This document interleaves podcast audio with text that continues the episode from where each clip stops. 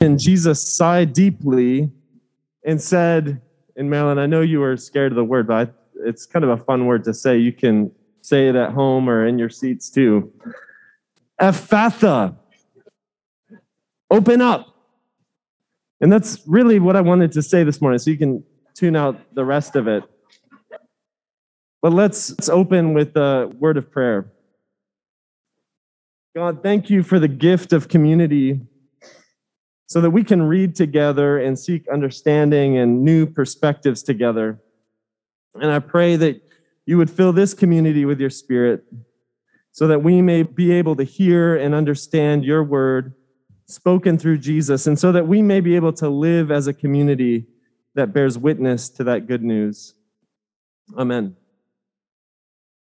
So, as you likely know, the lectionary each week gives us an Old Testament reading, an epistle, a psalm, and a gospel reading.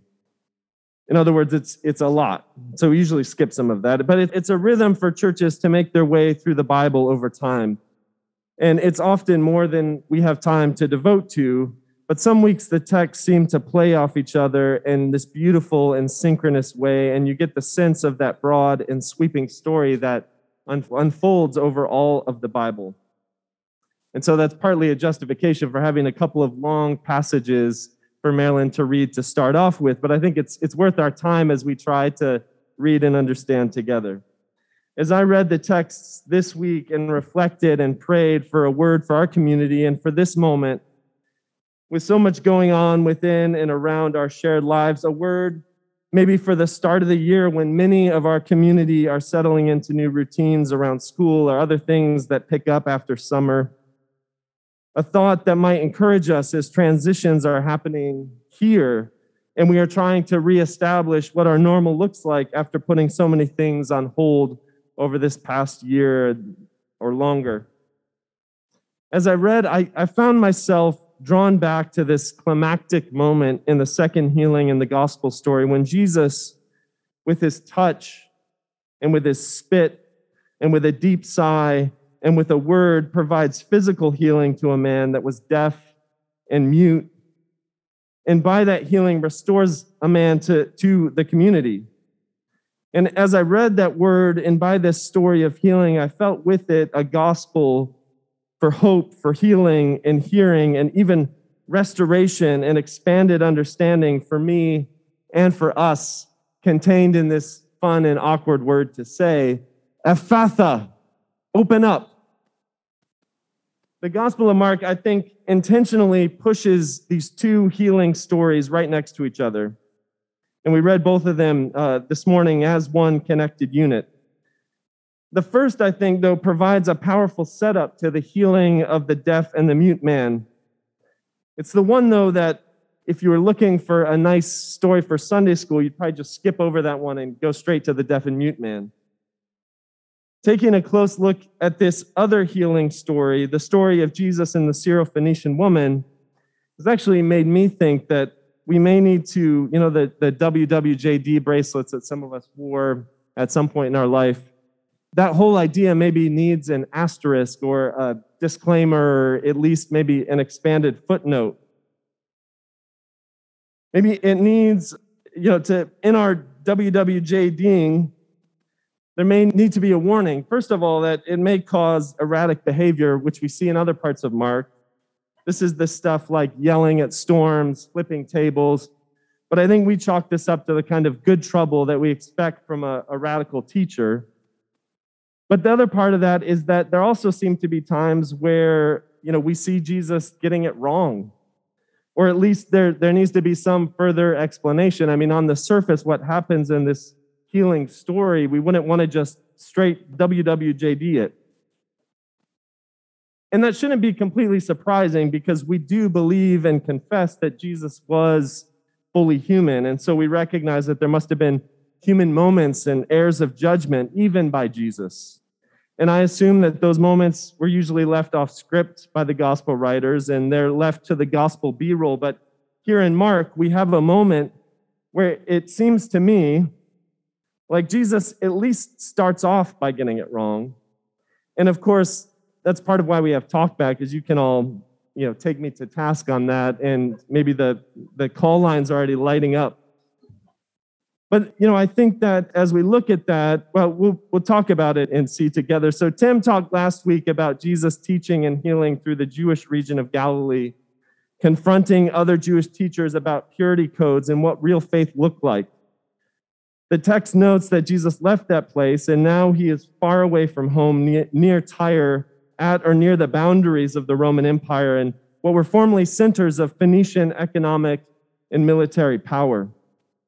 Phoenicians were notable as enemies of the people of Israel. So this story centers on not just a Gentile, not even just a Gentile woman, but note Mark's calling out that she is a Gentile of Syro Phoenician descent. She was an outsider of outsiders. And it, seems to not have been uncommon as the same word comes up in other places, even in the New Testament, that outsiders and strangers like this woman were referred to as dogs. We get the sense that Jesus is tired, if not from the long journey, then from what was already been a busy time of ministry and outdoing. This seems like an attempt at a retreat. He has taken up residence at a house, hoping to escape notice, the text tells us. The woman finds Jesus despite his best efforts to not be found, and she is already defying customs that would not have given a woman agency to approach a man, particularly in private in a house. It's clear that she is desperate. It's not on her own account that she is seeking help, but she is a driven mother, ready to do whatever it will take to help her daughter, include to cross boundaries and borders to secure her daughter's well being. We don't have to stretch to modernize the image of a mother determined to cross any border and forsake any taboo to secure the well being of her child. And this is where Jesus' response, at least as I read it, is kind of jarring to our WWJD sensibilities. He responds to her desperation for healing with what is on the surface a refusal. Let the children be fed first, for it is not fair to take the children's food and throw it to the dogs. The children we may understand to be the children of Israel, and dogs, as I mentioned, is a common slur used for outsiders. So at best, this is a not yet, if not just a full attempt to turn her away, and in language that I think should cause us to stop for a minute and wonder what's happening in this story. But the woman will not concede. And so, in a twist of Jesus' words, she retorts, Even the dogs get the children's crumbs. And so, one way you can maybe read this passage is a test of the woman's faith. And if that's the case, you see that she's passed. Our CEB, which is the translation that we read, has Jesus' response as good answer. It just seems kind of like a, I don't know, it just strikes me as abrupt. So, if you read this as a test of her faith, then the implication is that she's gotten the right answer. And so, you know, on account of her persistence, her daughter is healed. But even that seems like a cruel test to endure. As I read this story, I also see a border crossing and persistent mother taking a role in shaping how and when the gospel story unfolds, and the possibility that she was actually expanding Jesus' own understanding of the mission that he had already started. A more literal translation of Jesus' response to her comeback with, even the dogs eat the crumbs, Maybe Jesus saying, because of your words or because of your teaching, your daughter's healed. The phrase contains this word logon, which, which you know, goes beyond just saying good answer. It's like she's come back with a teaching, some kind of new word. Perhaps Mark chooses to include this story because we see Jesus, the rabbi, who had just handled the leading scholars on purity codes on their home turf, now conceding the argument to a desperate mother who, from her position, is stretching even Jesus' own understanding of his mission, or at least pushing the timeliness. Her desperation makes Jesus' mission not fast enough.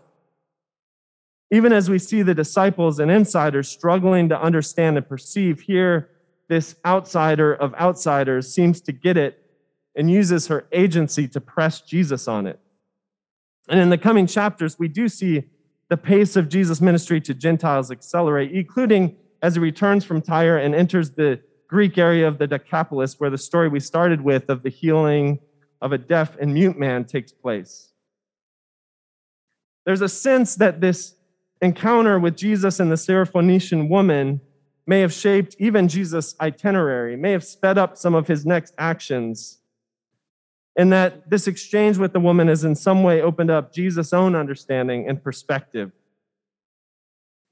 And so, with the background of this encounter with the Syrophoenician mother, it seems to me to add layers of meaning to this second story in the unit of healing of a deaf and mute man and the powerful word that in the story brings healing and by its positioning seems to me to be also a call to those who want to follow Jesus.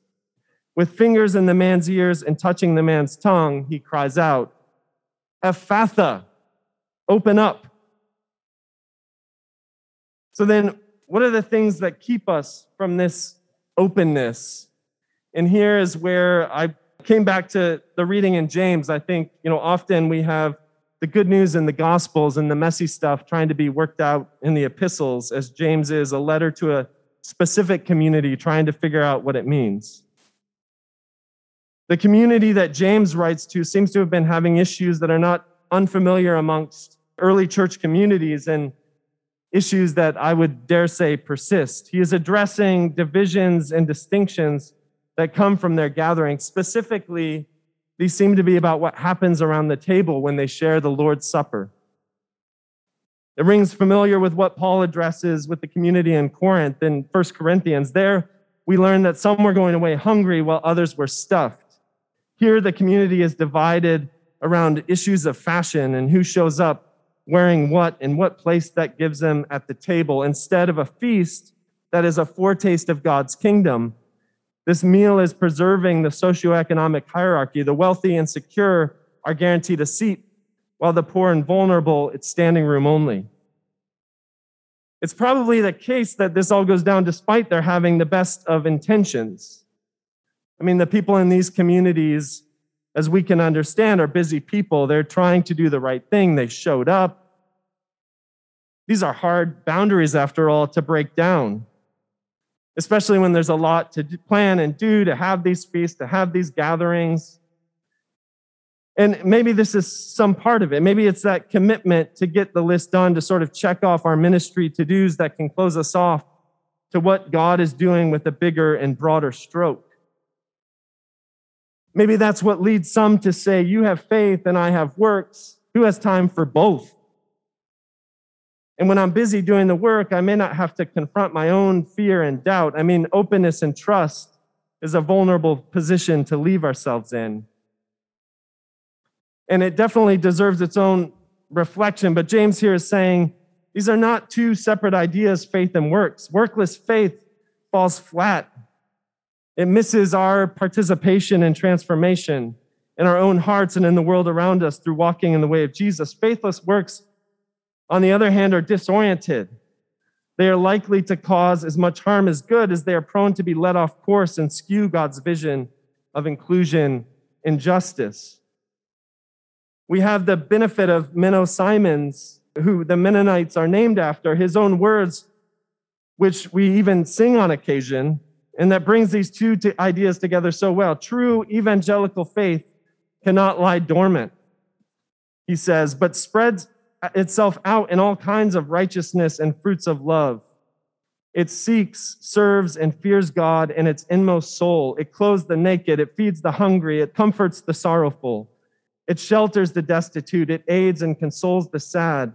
It does good to those who do it harm. It serves those that harm it. It prays for those who persecute it. It teaches, admonishes, and judges us with the word of the Lord. It goes on. So, only believing the right things or carrying out a list of what we believe to be the right things to do can leave us in this position of either protecting the borders of our orthodoxy, our right belief, or trying to fake the motions and usually getting off course, like these misrepresentations of the Lord's Supper that end up projecting the very socioeconomic oppression that they are intended to be a witness against.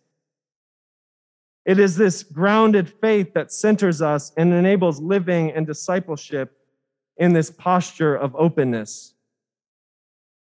So, as I wrap up, I've had in mind this lately this idea um, that I've heard talked about of the great resignation that some people say is underway in our culture. People Um, usually it's talking about kind of a mass exodus of workers who are shifting to new opportunities.